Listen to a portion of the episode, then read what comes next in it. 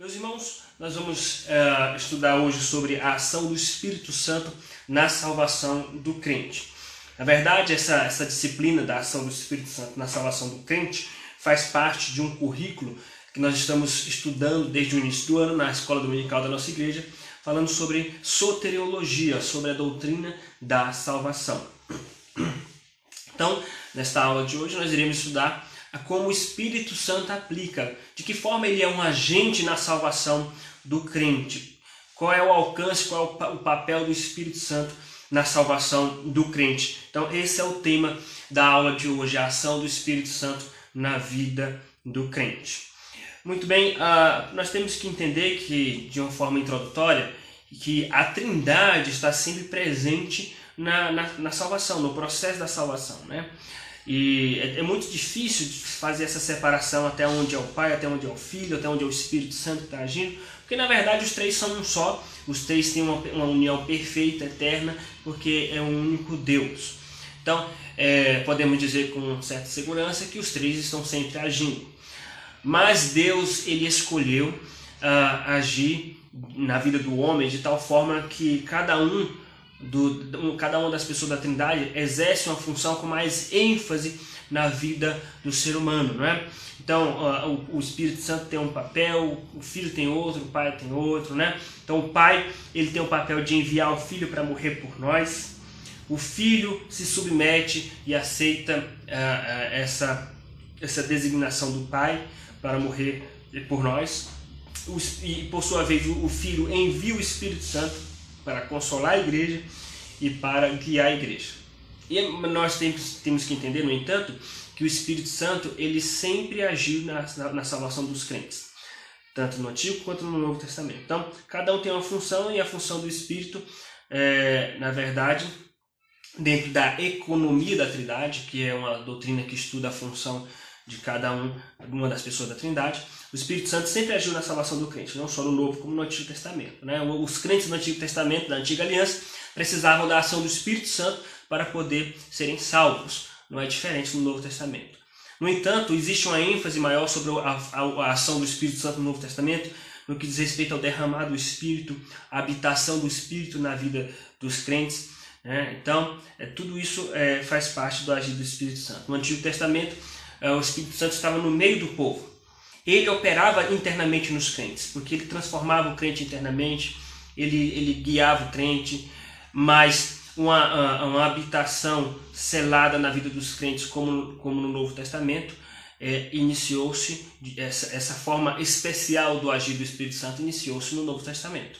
Até porque o Antigo Testamento não, não existem versículos relatando isso acontecendo é, cotidianamente. Pelo contrário, existiam versículos em tom de promessas de que isso iria acontecer no futuro. Então, o Espírito Santo agia no, na, no, meio do povo de Deus, agia internamente na, na, vida dos crentes no Antigo Testamento. Mas, selar o crente de maneira tal que ele viesse a se tornar o templo do Espírito Santo foi a partir da nova aliança. Foi, é isso que as, as profecias do Antigo Testamento apontam, não é? Mas isso não muda nada no sentido de salvação o método de, de, salvar sempre foi o mesmo, né? O homem carece de Deus. Meus irmãos, então vamos a, a, analisar qual é o papel do Espírito Santo na ação, ou qual é a ação do Espírito Santo na salvação do crente. Aqueles irmãos que têm assistido a escola dominical, estavam assistindo a escola dominical presencialmente, já viram um pouco desse estudo. Hoje nós vamos fechar esse tema. Uh, vamos lá.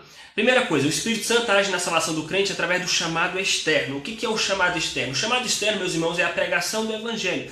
Para que um crente seja salvo, é necessário que alguém plante a semente, que alguém, na verdade, venha semear a semente. O semeador saiu a semear, disse Jesus. E a semente que cai em terra, em terra boa vem dar frutos. Então, a pregação do Evangelho é o primeiro passo para que um eleito seja salvo. Nós cremos que existem os eleitos, é escrito em 2 Timóteo capítulo 3, é aliás, 2 Tessalonicenses capítulo 3, está escrito em Romanos capítulo 8, capítulo 9, Efésios capítulo 1 acerca dos eleitos. Em Mateus 24, 25, Jesus fala que os, os anjos vão recolher os eleitos de Deus. Então, que existem os eleitos, isso não é dúvida. Né? Deus tem os seus eleitos, seus escolhidos. Agora, uh, o fato de ser eleito, ele é automaticamente salvo? Não. Ele vai ser salvo, ele ele, não é automaticamente salvo por ser um eleito, mas ele inevitavelmente vai ser salvo por ser um eleito. Se ele é um eleito, ele vai, ser salvo. Não vai existir eleito que não tenha conhecido o Evangelho, que não tenha tido acesso ao Evangelho. Alguém morreu sem conhecer o Evangelho, mas ele era um eleito. Então não era um eleito. Mas e se um, um, um eleito nascer num lugar onde, onde o Evangelho não vai chegar? Meus irmãos, nosso Deus é sábio. Nosso Deus é inteligente. Como que Deus vai fazer uma pessoa que é eleita nascer num lugar onde não vai chegar o Evangelho? Que incoerência é essa? Esses, esses desacertos é, mais humanos. Né? Deus ele é perfeito. Então, Deus vai fazer com que os seus eleitos nasçam no lugar onde o Evangelho vai chegar. E é onde entra a ação do Espírito Santo? Na pregação do Evangelho, no chamado externo. O que é o chamado externo? É quando Deus chama externamente alguém através da pregação do Evangelho. E por que, que nós chamamos de chamado externo? Nós damos esse nome para fazer um contraponto com o chamado interno, que é o Espírito Santo chamando o crente, é o chamando o indivíduo internamente em seu coração. Mas chamado externo ele tem algumas características ele, ele, ele tem um alcance universal, ele, ele alcança todos. Tá? Então a pregação do evangelho é para todos, o chamado externo é para todos, o chamado ao arrependimento é para todos, todos os lugares. Né? Então a Bíblia diz que é, Deus ordena que todo homem se arrependa. Arrependei-vos e crede, é, crede no, no evangelho. Né? Então, a, a, na verdade, essa pregação é através da palavra de Deus o anúncio da palavra de Deus, o anúncio da, do Evangelho. E a Bíblia diz que a palavra de Deus, ela é a palavra, ela é a espada do Espírito, tá? A espada, ela é a palavra de Deus. Então o Espírito Santo é que age por meio dessa pregação. Então quando quando os profetas pregavam, era o Espírito Santo de Cristo agindo. Por isso que está escrito em 2 de Pedro que o Espírito de Cristo estava em Noé, porque estava pregando para aquelas pessoas.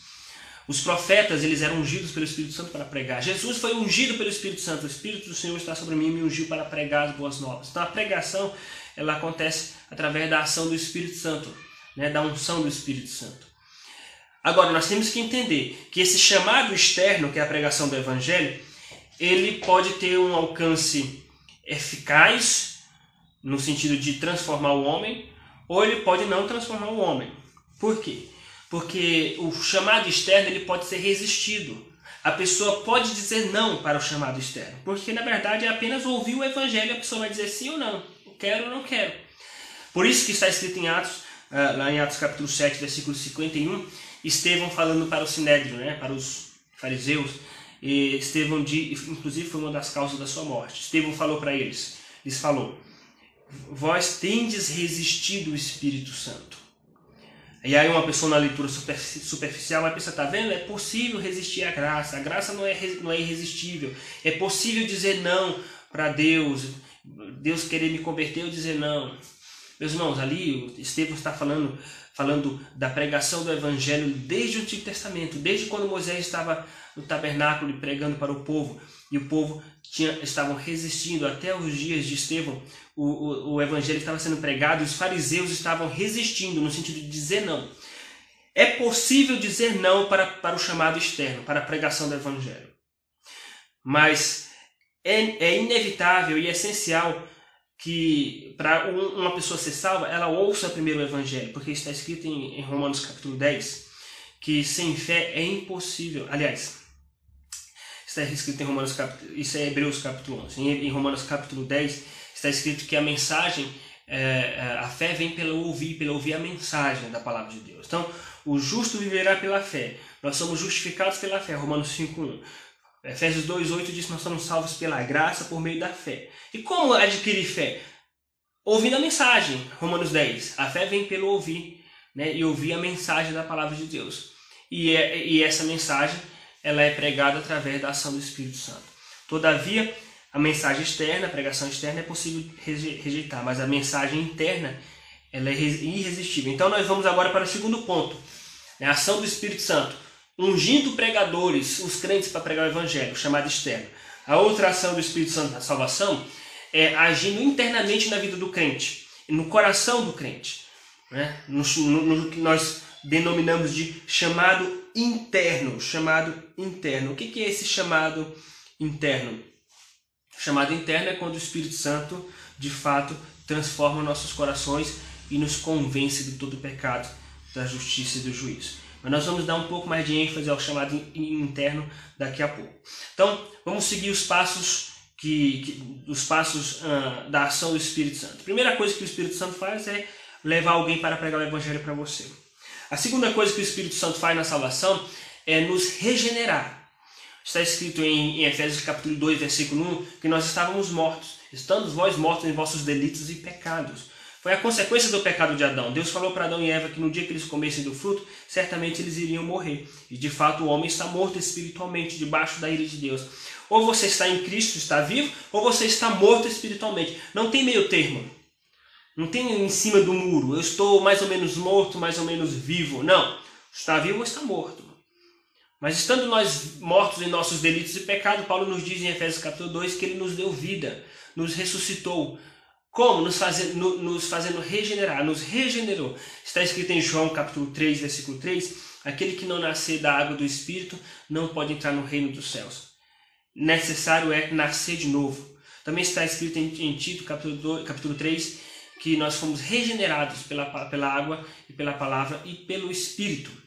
Ou seja, o Espírito Santo é o agente que nos regenera, que nos faz nos tornar uma nova criatura. Segunda carta de Paulo aos Coríntios, capítulo número 5, versículo 17. Se alguém está em Cristo, nova criatura é.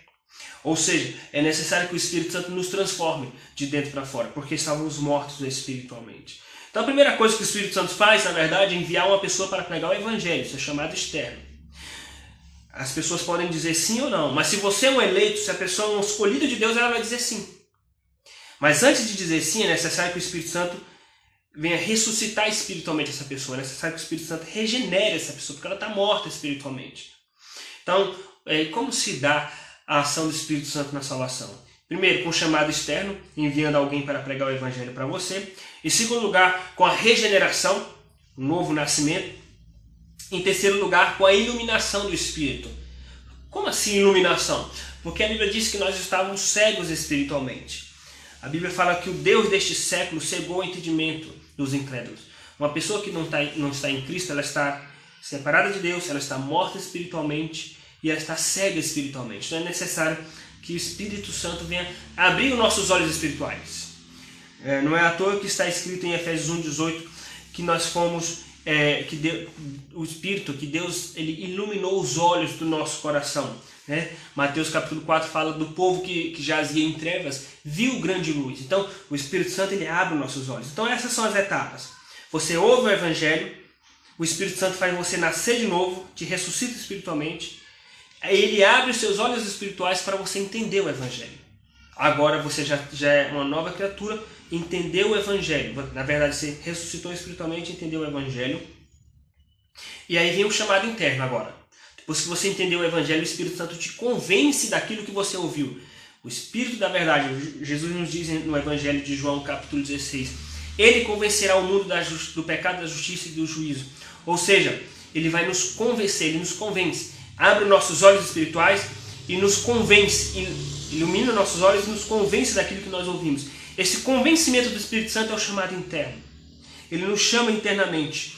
Ah, ah, veja, Jesus nos diz em João capítulo 6, versículo 37, Todo aquele que o Pai me dá, esse virá a mim. Está escrito em João capítulo 6, versículo 44. Ninguém pode vir a mim se o Pai que me enviou não o trouxer. Então é necessário que, que, que o Pai nos leve até Cristo. E ele nos leva até Cristo através da ação interna do Espírito Santo, nos convencendo internamente. Então, ouvimos o chamado externo, que é a pregação do Evangelho. Se você é um eleito, você vai dizer sim para esse chamado externo. Ele, ele vai te regenerar, te ressuscitar espiritualmente. Ele vai iluminar os seus olhos espirituais, abrir os seus olhos para entender a pregação do Evangelho. Ele vai te chamar internamente com a vocação eficaz. E essa vocação eficaz ela é irresistível. Diferente da vocação da, da, do chamado externo, o chamado interno, que é a vocação eficaz, ela é irresistível. O chamado externo, que é a pregação do evangelho, as pessoas podem dizer não, pode resistir. Como Estevão nos diz em Atos capítulo 7, versículo 51, vós resistis o Espírito Santo. A pregação, a ação do Espírito Santo é através da pregação. Agora, quando a, a, a ação do Espírito Santo é interna no, em nossos corações, isso é irresistível, porque o Espírito Santo já te ressuscitou espiritualmente, te, te, te regenerou espiritualmente, abriu seus olhos espirituais.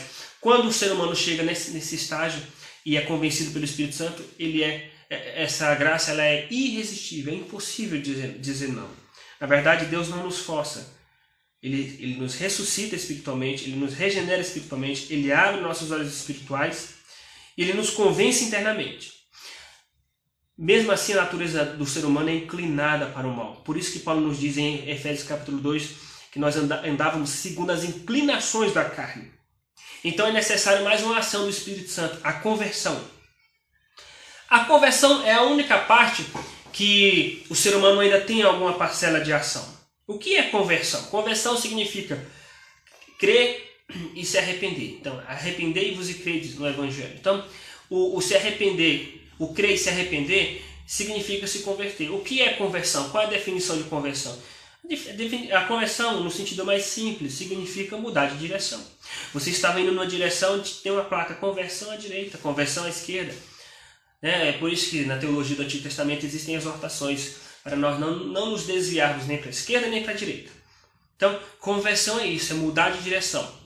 E a Bíblia diz que, de fato, nós devemos nos converter. Se o meu povo, que se chama pelo meu, meu nome, se converter, a Bíblia diz: convertei-vos. Então não é errado eu falar, eu me converti.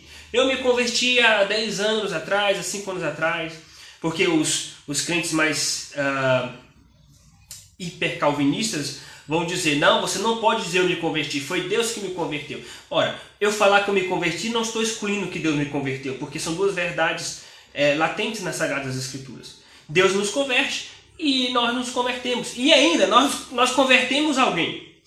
No final da carta de Tiago, Tiago diz que aquele que converteu seu irmão do, do, do seu mau caminho. Então eu posso converter alguém, ainda mais. Posso converter alguém, posso e devo me converter, mas eu só consigo converter alguém e só consigo me converter se for dependendo da ação do Espírito Santo.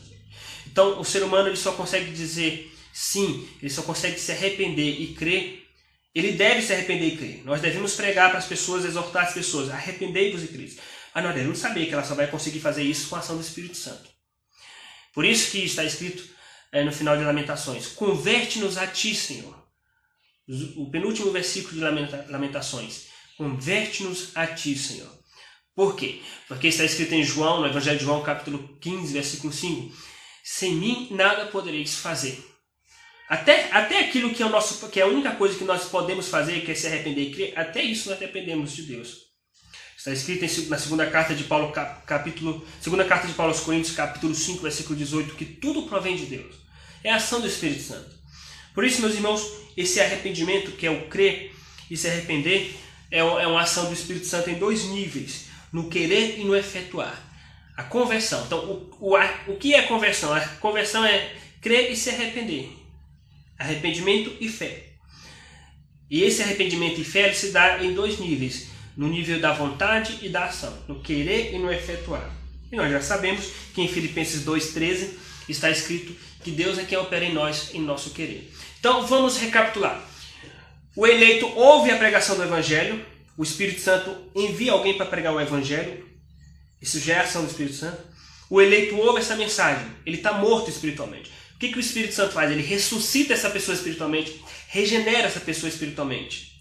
Depois o Espírito Santo abre os olhos espirituais dessa pessoa para entender, ela entender aquela palavra que ela ouviu. Depois o Espírito Santo o convence daquela palavra internamente com o chamado interno. Depois o Espírito Santo converte essa pessoa através do, da fé e do arrependimento.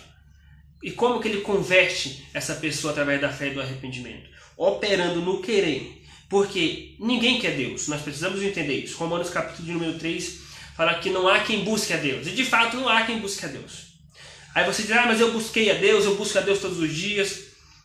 Eu conheço uma pessoa que buscou a Deus, estava no mundo, ela resolveu buscar a Deus. Não, na verdade foi Deus que buscou. A ovelha perdida não foi atrás do pastor. Jesus falou da parábola da ovelha perdida.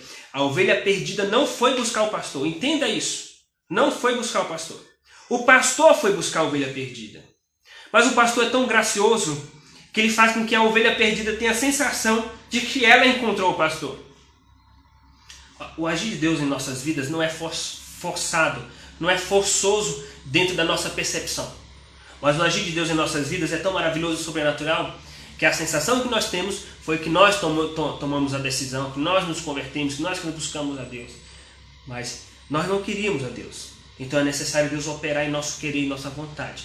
Então a nossa vontade estava inclinada para o mal, ele inclinou nossa vontade para ele. Gentilmente, ele gentilmente nos atraiu. Está escrito em, em, em Oséias capítulo 11 que ele nos atraiu e nos atraiu com cordas humanas através da pregação do Evangelho, mas ele também nos atrai através do Espírito Santo. É, então, meus irmãos, o que é conversão? É fé e arrependimento. Fé e arrependimento é conversão. E, em outras palavras, é Deus agir em nosso querer. Mas não basta querer, tem que agir.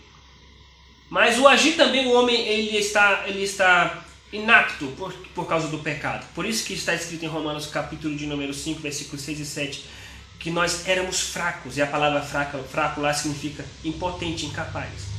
Incapaz de, mesmo depois de ouvir o Evangelho, entender, incapaz de dizer sim. Então Deus opera em nosso querer e opera também em nosso efetuar. Filipenses 2,13. Deus é quem opera em nosso querer e em nosso realizar, em nosso querer e efetuar. Isso é a ação do Espírito Santo. Isso é a ação do Espírito Santo. Muito bem, meus irmãos, estamos estudando aí o tema da ação do Espírito Santo na, na, na salvação do crente, né? Nós vimos que o Espírito Santo ele age desde o momento que ele envia alguém para pregar o Evangelho, ele age naquela pregação do Evangelho, ele ressuscita espiritualmente a pessoa, regenera, abre os seus olhos espirituais, convence internamente através do chamado interno.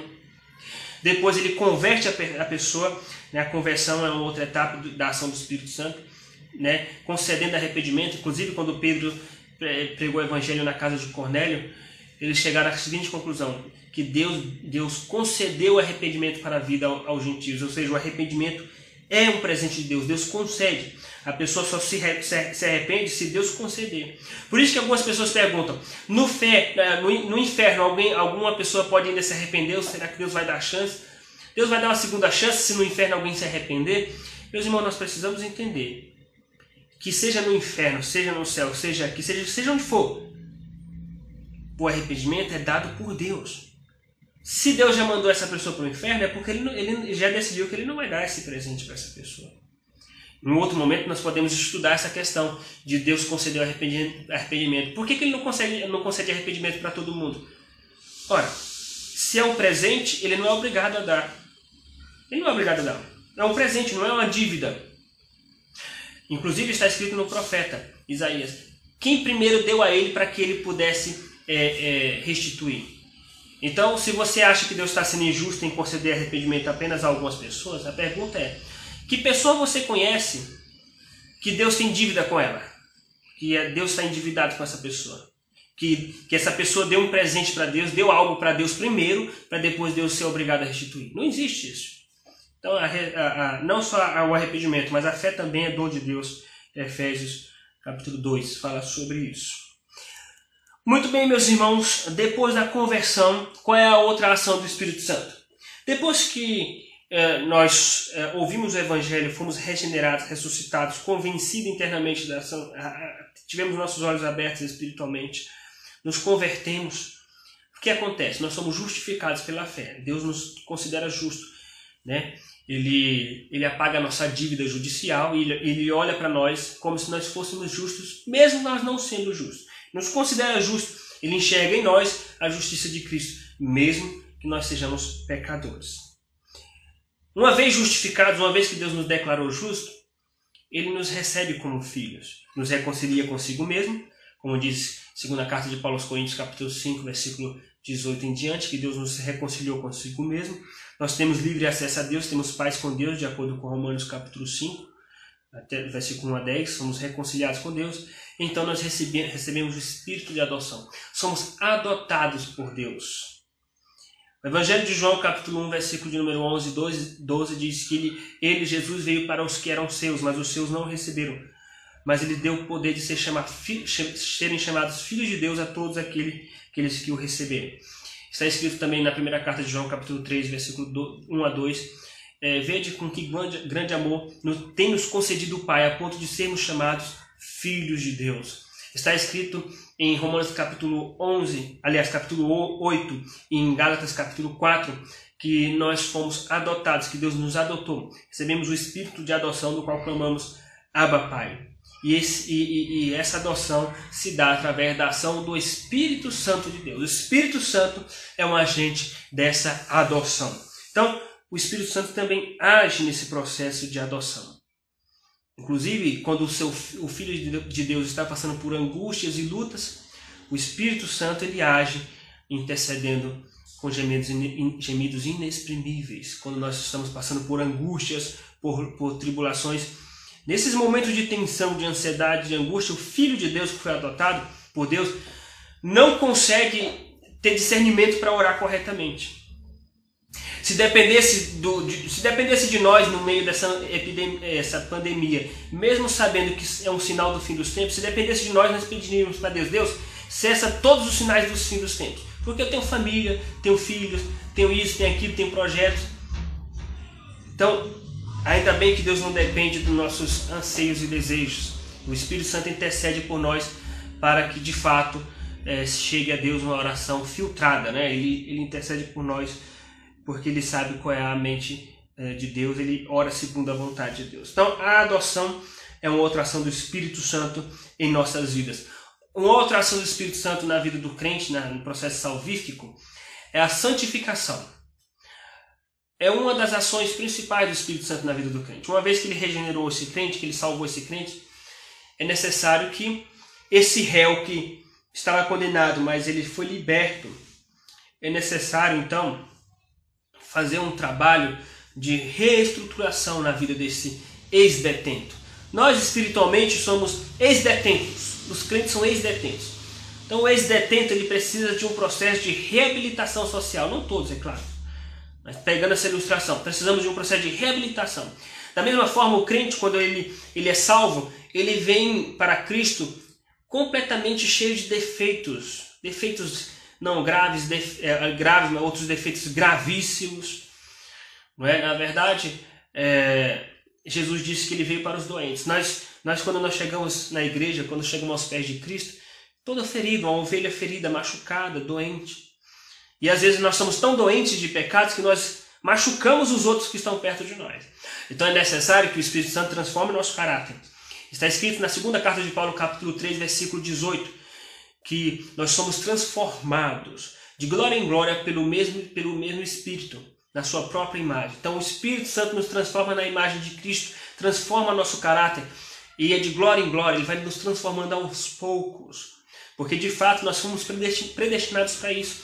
Romanos capítulo 8, versículo de número 20, 28 e 29 diz que nós somos predestinados para sermos conformes, conformes à imagem de seu Filho. E o Espírito Santo, qual é o mecanismo que ele usa? Ele nos exorta a buscarmos a santidade. Hebreus capítulo 12, versículo 12. Sem a santificação ninguém verá a Deus. Ele nos exorta a buscarmos a vida de santidade. 1 de Pedro capítulo de número 1, versículo 15 em diante, fala que nós devemos ser santos em toda, toda a nossa maneira de viver. Então, existe no meu papel de buscar a santificação. E quando eu me conscientizo disso, na verdade já é um agir do Espírito Santo. E quando eu consigo me santificar, na verdade já é um agir do Espírito Santo.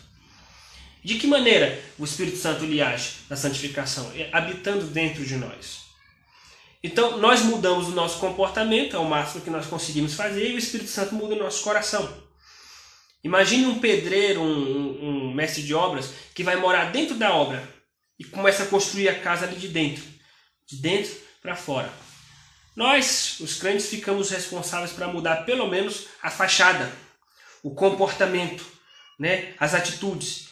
Mas muitas vezes nós mudamos as atitudes, mas o coração continua corrupto. Então, o Espírito Santo nos estimula e nos ajuda a mudar de atitude, mas ele é, é, automaticamente e, e, e conjuntamente vai mudando o nosso coração, para que a mudança seja completa. Mas a mudança do coração é mais gradual, porque nosso coração é tão corrupto que o processo leva até a volta de Cristo. Então, e o que o Espírito Santo usa para transformar nosso caráter? Ele usa a palavra, está escrito em João 17, 17. Santifica-os na verdade.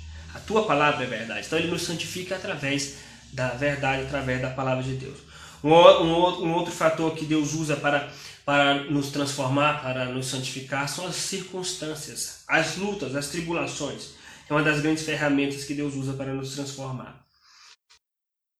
Capítulo de número 12, que. Uh, Deus nos disciplina para sermos participantes da sua santidade. Muito bem, meus irmãos, uh, chegamos aqui à, à, primeira parte que trata da ação do Espírito Santo na salvação do crente. A ação do Espírito Santo na salvação do crente. Então ele age como? Enviando alguém para, para pregar o evangelho para nós. Ele, ele nos ressuscita espiritualmente, nos regenera espiritualmente, abre, uh, ele, ele nos dá o arrependimento, ele nos dá a fé, que são dons de Deus, que é a conversão. Depois ele, ele nos habilita a, a, a justificação, uma vez convertido nós somos justificados. Ele nos, ele nos, nos dá o espírito de adoção e ele inicia, no dia que você se converte, ele inicia o processo de santificação que vai culminar na volta de Cristo. Muito bem. Tendo visto essa ação de Deus na vida do crente no sentido salvífico, vamos analisar ainda aqui brevemente. Vamos analisar ainda aqui brevemente uh, o agir do Espírito Santo na vida da igreja. O, agir do Espírito Santo na vida da igreja de uma maneira mais ampla. Ele, ele, ele age na vida da igreja concedendo dons. Mas não apenas dons, ele age na vida da igreja também concedendo os frutos do Espírito, que faz parte do processo de santificação. Ele vai nos santificar, nos dando os frutos. O que é o fruto do Espírito? São, são características do caráter de Cristo, são atribuições do caráter de Cristo. Mansidão, bondade, fidelidade, amor, benignidade, domínio próprio, características do caráter de Cristo que o Espírito Santo ele incute em nosso caráter progressivamente. Então, esses são os dons. Mas existem também, esses são os frutos, mas existem também os dons do Espírito Santo. É difícil pesarmos na balança o que é mais importante, se é os dons ou se é o Espírito, porque uh, espiritualmente, na palavra de Deus, os dois têm uma importância fundamental. Mas nós temos que ter cuidado para não enfatizarmos mais os dons e colocar em segundo plano os frutos do Espírito. E é o que acontece em muitos movimentos é, evangélicos que dão a ênfase muito aos dons, porque os dons têm, alguns dons têm um caráter espetacular, que chama a atenção, enquanto o fruto do Espírito não chama a atenção de ninguém. O fruto do Espírito não, não, não é algo espetacular. O que é o fruto do Espírito? É ter paciência com seu esposo. O fruto do Espírito é perdoar a, a, a seu irmão em Cristo. O fruto do Espírito é agir com amor com aqueles que, que te maltratam, que falam mal de você. Isso é o fruto do Espírito. Mas isso não chama a atenção da multidão. O que chama a atenção da multidão são coisas sobrenaturais, coisas espetaculares. Por isso que alguns movimentos evangélicos preferem dar ênfase nesses pontos. Agora que vimos um pouco sobre os frutos do Espírito, nós vamos ver um pouco sobre os dons do Espírito. O Espírito Santo ele age com os dons é, é, de duas formas. Existem os dons de serviço e existem os dons é, de sinais. Que, que, são os dons de serviço? Os dons de serviço, o nome já diz, é para servir a igreja. Dom de administração, dom do socorro, dom do ensino. É onde a igreja está servindo uns aos outros. Nós estamos servindo uns aos outros através do dom do serviço. Sobre esse ponto, é, não existe, não existe uh, conflito, né, pelo menos é, nos grandes debates teológicos, sobre a continuidade destes dons. Os dons do serviço, a grande massa dos teólogos concordam que existem ainda esses dons e devem continuar existindo porque faz parte da manutenção da igreja, do trabalho da igreja, os dons de serviço. A grande questão que se discute é sobre os dons espetaculares, os dons de milagres, os dons é, é, com aspecto sobrenatural que chama atenção, né? Se esses dons existem ainda hoje ou não. Obviamente, nesses 10, 15 minutos que nos restam, não há tempo suficiente para abordarmos é, detalhadamente cada um dos dons espirituais espetaculares, línguas, curas, etc. Mas vou trazer aqui um apanhado mais geral para os irmãos entenderem alguns princípios e parâmetros que vai nos dar um norte sobre isso. Primeira coisa, uh, existe uma discussão sobre os cessacionistas e os continuistas. Cessacionistas são aqueles que acreditam que alguns dons cessaram. Os continuistas são aqueles que acreditam que todos os dons continuam. Eu ouso dizer que todos os crentes, todos os teólogos são cessacionistas. Por quê? Porque alguns dons são óbvios, óbvio que cessaram, meus irmãos. E todos concordam com isso. Na verdade, todos os, os teólogos sérios concordam com isso. Por exemplo, o dom do apostolado cessou. Paulo diz lá em Efésios capítulo 4 que Deus concedeu dons aos homens uns para profetas, outros para apóstolos e outros para pastores e mestres. Todos concordam que o apostolado cessou. Então, nós já, a partir desse, desse parâmetro, nós já, já concluímos que alguns dons cessaram. O dom do apostolado cessou, o dom da revelação canônica cessou. O que é a revelação canônica?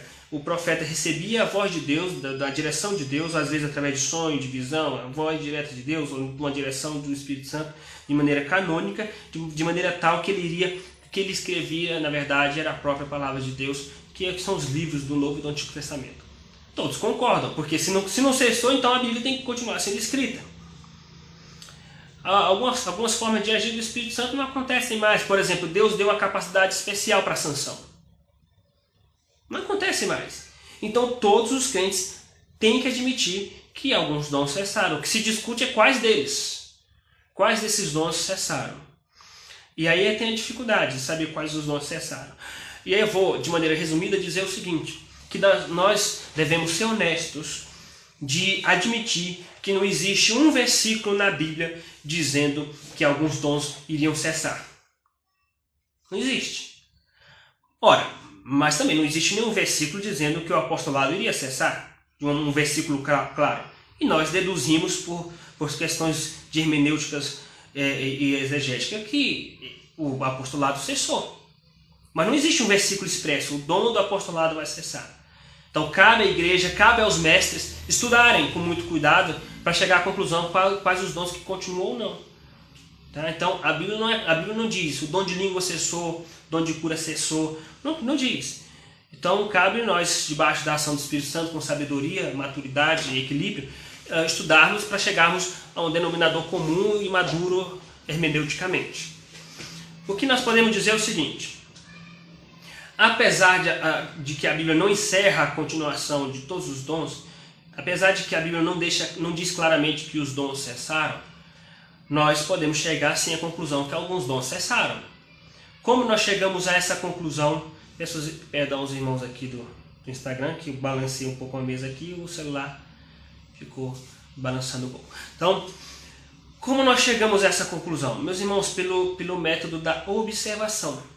Pela observação, pelo dia a dia, pelo cotidiano, nós observamos que alguns dons cessaram.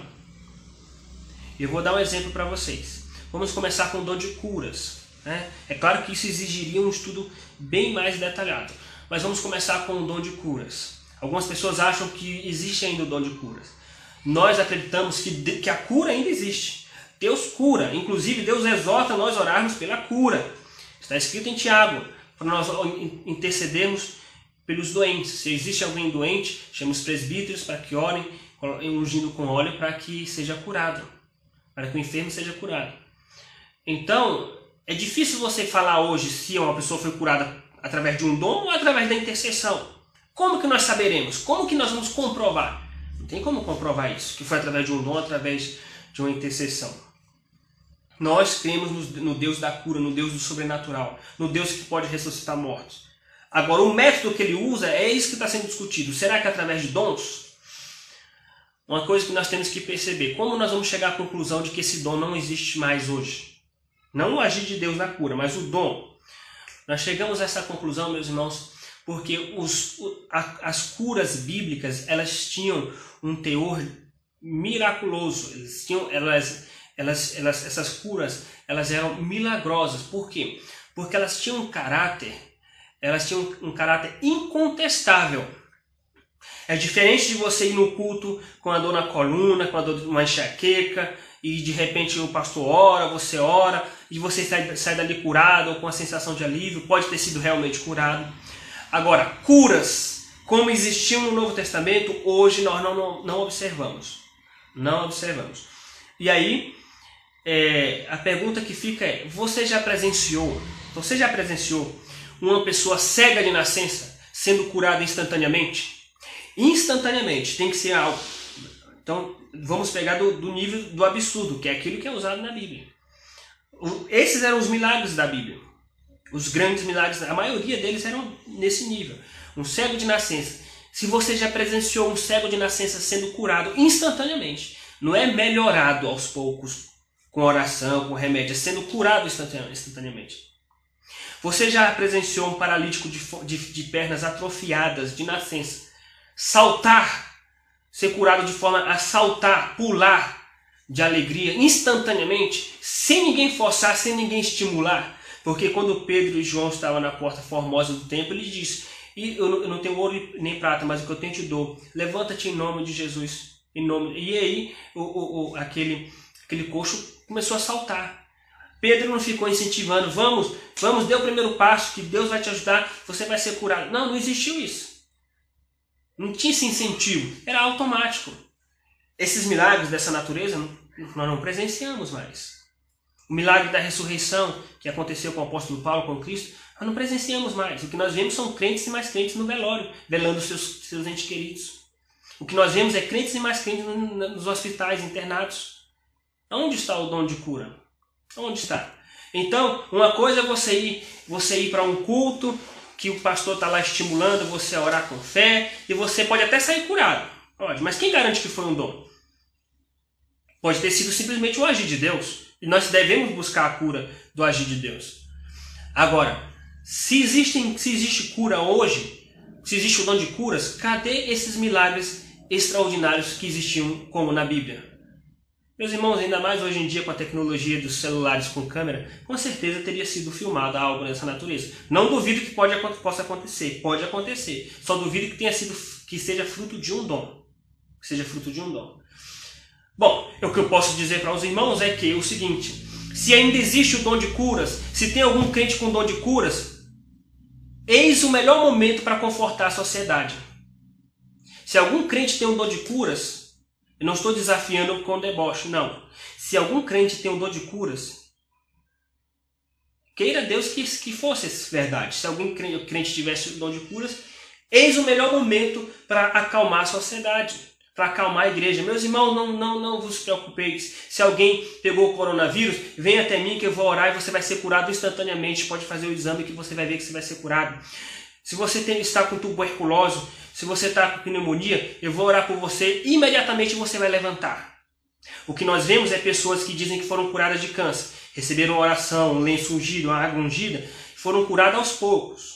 Depois de um dia, depois de uma semana, duas semanas, foi melhorando, melhorando, depois volta para a igreja para dar testemunho. Pode, pode ser cura de verdade, uma cura realmente? Pode. Claro que pode. Deus pode ter curado, sim. Agora, isso aí não é cura milagrosa, isso aí é melhoramento. Ela foi melhorando. Deus foi recuperando a saúde da pessoa. Ademais, meus irmãos, nós temos que atentar para o seguinte: existe, existe uma diferença entre as curas bíblicas, o dom de curas no Novo Testamento, e o que as pessoas dizem que é cura hoje em dia. No Novo Testamento, você não vê os apóstolos em Atos reunindo toda a igreja para fazer um culto de cura. Não vem. As curas no Novo Testamento estavam mais relacionadas à pregação do Evangelho. Os apóstolos estavam pregando o Evangelho para os ímpios e através de sinais e milagres. Hoje em dia não, hoje em dia os, os crentes eles, eles datam, eles agendam o dia da cura. Eles datam, marcam o culto da cura e eles controlam isso, o dia que Deus vai operar. Não é o que nós vemos no Novo Testamento.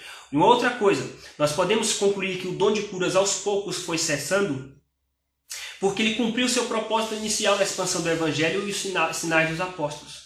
Uma, uma vez que as igrejas estavam sedimentadas, estavam já é, firmadas, esse dom aos poucos foi sumindo. E aí, nós temos provas bíblicas disso. Por exemplo, Tiago, quando ele fala que se tiver alguém, Tiago capítulo 4, se está alguém doente entre vós, ele não manda chamar alguém com dom de curas, ele manda chamar os presbíteros para orar. Ungir com óleo, aí tem a discussão se o óleo é um óleo da unção ou se é um óleo que remete a remédio, mas no livro de Atos nós não vemos os apóstolos ungindo com óleo, então nós somos é, temos a, é, somos inclinados a acreditar que seja um, um óleo de é, é mais é, como remédio, que era muito usado na época. Mas Tiago mandou chamar os presbíteros para orar, e a oração da fé vai levantar o enfermo, Tiago disse. Ele não falou do dom de curas. Paulo, Paulo ele, ele, quando Timóteo estava doente, enfermo, Paulo disse assim: toma um pouco de água, um pouquinho de vinho, para por causa das suas constantes é, é, é, gastrites. O texto grego lá tem as, as variações da tradução, mas Paulo não curou Timóteo. Ele mandou Timóteo tomar remédio. Na carta aos Filipenses, Paulo disse que Epafrodito ficou doente mortalmente, quase morreu. Por que, que Paulo deixou acontecer isso? Por que, que Paulo não curou Epafrodito para não chegar a esse ponto de ficar quase morto? Então Paulo agradeceu a Deus que Deus lhe recobrou saúde.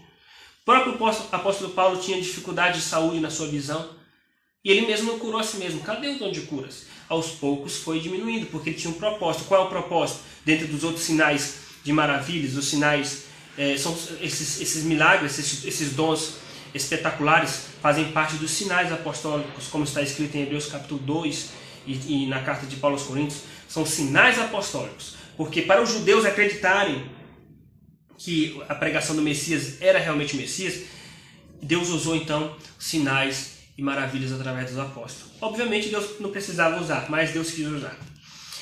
Meus irmãos, uh, outros dons nós podemos concluir também sobre essas, se cessou ou não esses dons. Nós chegamos a, essa, essas conclusões, como o dom de línguas, por exemplo.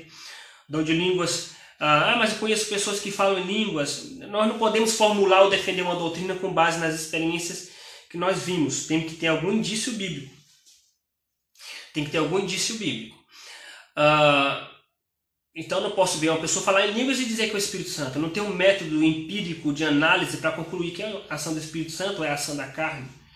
Okay? Mas a Bíblia não, não diz que vai cessar o dom de línguas. De fato, não diz isso. Mas nós chegamos, vamos chegar seguinte, vamos analisar dentro do seguinte aspecto. Uh, o dom de línguas. As pessoas dizem que falam em língua nos cultos, etc, etc. Vamos, vamos analisar. O que é mais importante? Deus satisfazer um crente de maneira que ele se sinta pleno, sinta a presença de Deus falando em línguas, ou a pregação do Evangelho às nações? O que seria mais importante? Pense comigo. É claro que mais importante para Deus e para o reino de Deus é a pregação do Evangelho às nações. Agora, por que, que Deus fica distribuindo é, pré, é, o, que, que, o que se, se julga, né? Que Deus está distribuindo o dom de línguas nos cultos por aí afora. E um missionário, quando quer pregar o evangelho a outra nação, ele tem que passar quatro anos estudando. Quatro anos estudando um outro idioma. Quatro anos estudando inglês. Quatro anos estudando mandarim. Quatro anos estudando francês. Quatro anos estudando espanhol para poder pregar o evangelho. Por que, que Deus não concedeu então o dom de línguas para esses, esses missionários, sendo que a pregação do evangelho é mais importante do que um crente falar no culto? É claro que soberanamente, soberanamente Deus pode fazer? Deus pode fazer. Um crente falar, simplesmente Deus fez uma jumenta falar, falar hebraico. Deus pode fazer um crente hoje falar outra língua. Mas a Bíblia diz que os dons têm um sentido, um objetivo. E sendo que a pregação do evangelho, os missionários hoje não contam com o dom de línguas. Eles têm que você tem que ralar muito para conseguir falar em línguas. Onde está o dom de línguas? Porque se existe o dom de línguas de anjos que dizem que existe, deveria também existir o dom de línguas de idiomas. E cadê? Onde está? Ademais, o dom de língua de anjos é, é discutível se realmente existe o dom de língua de anjos. Porque Paulo fala, ainda que eu falasse a língua dos anjos, mas Paulo, Paulo, Paulo também fala, ainda que eu tivesse todo, todo o conhecimento, toda a ciência. É impossível ter. Então pode ser que seja impossível ter o dom de, de a língua de anjos, da mesma forma que é, que é impossível ter toda a ciência, só Deus tem. Mas Paulo está usando uma linguagem de exagero, de hipérbole, para dizer o seguinte: você pode ter tudo isso se não tiver amor. Então fica é discutível se é ou não, é, se existe ou não essa língua dos anjos. Ademais, meus irmãos, sobre o Espírito Santo, a questão dos dons, a questão da ação do Espírito Santo na salvação, é, todo esse processo que nós salientamos para os irmãos, para os irmãos, e vou encerrar falando um pouco sobre o batismo, a plenitude a união do Espírito Santo. Batismo com o Espírito Santo, nós somos batizados com o Espírito Santo no dia da conversão. Quando você se converte, quando você nasce de novo, o Espírito Santo ele te batiza naquele momento, te incluindo no corpo de Cristo, te unindo eh, no corpo de Cristo com uma união estável e eterna, de maneira tal que uma vez você unida, é, é, em, unido em Cristo, você jamais perderá acesso ao amor de Deus. Mas uma coisa é o batismo com o Espírito Santo. Nós não precisamos buscar o batismo com o Espírito Santo, porque nós já somos batizados com o Espírito Santo. O que nós devemos buscar é o enchimento do Espírito Santo, a plenitude do Espírito Santo. Isso nós devemos buscar, ser cheios do Espírito Santo. E como que, você, como que nós nos tornamos um crente cheio do Espírito Santo? Qual é a grande evidência de um crente cheio do Espírito Santo? É um crente que trata bem a sua esposa, é um crente que, que ama a sua esposa, é, é uma crente que é submissa a seu marido, é um crente que consegue disciplinar com amor seus filhos. É um crente que é submisso e honra seus pais. É um crente que é submisso às autoridades da igreja. É um crente que dá bom testemunho lá fora. É um crente que é paciente, amoroso, que perdoa. Esse é um crente cheio do Espírito Santo. Esse é um crente cheio do Espírito Santo. As questões sobrenaturais de sentir algo, de pular de alegria, isso na verdade faz parte de quanto mais você busca do Espírito Santo, quanto mais você tem a vida de oração, quanto mais você ora, certamente haverá ações sobrenaturais e reações humanas de alegria, como os crentes pulavam de alegria mesmo depois de terem sido açoitados. Mas o enchimento do Espírito Santo, a plenitude do Espírito Santo é mudança de caráter. É mudança de caráter, não é movimento, não é dança, porque isso aí não, não, não, não é isso que vai dar o bom testemunho do fruto do Espírito Santo. O que, nós devemos priorizar? Nós, os crentes, temos tendência a priorizar extremos, né? Priorizar dons, priorizar dons miraculosos, dom de serviço, ou priorizar plenitude do Espírito. Nós devemos priorizar toda a palavra de Deus. Como Paulo fala sobre todo o desígnio de Deus. É isso que nós devemos priorizar. A palavra de Deus como um todo, não apenas parte delas. Então, essa é a aula que nós ministramos, ministramos sobre a ação do Espírito Santo na vida da igreja e a ação do Espírito Santo na salvação. Que Deus te abençoe ricamente, que estas palavras venham de fato penetrar em nossos corações, possamos crescer em comunhão com Deus e, e, e comunhão com o Espírito Santo de Deus.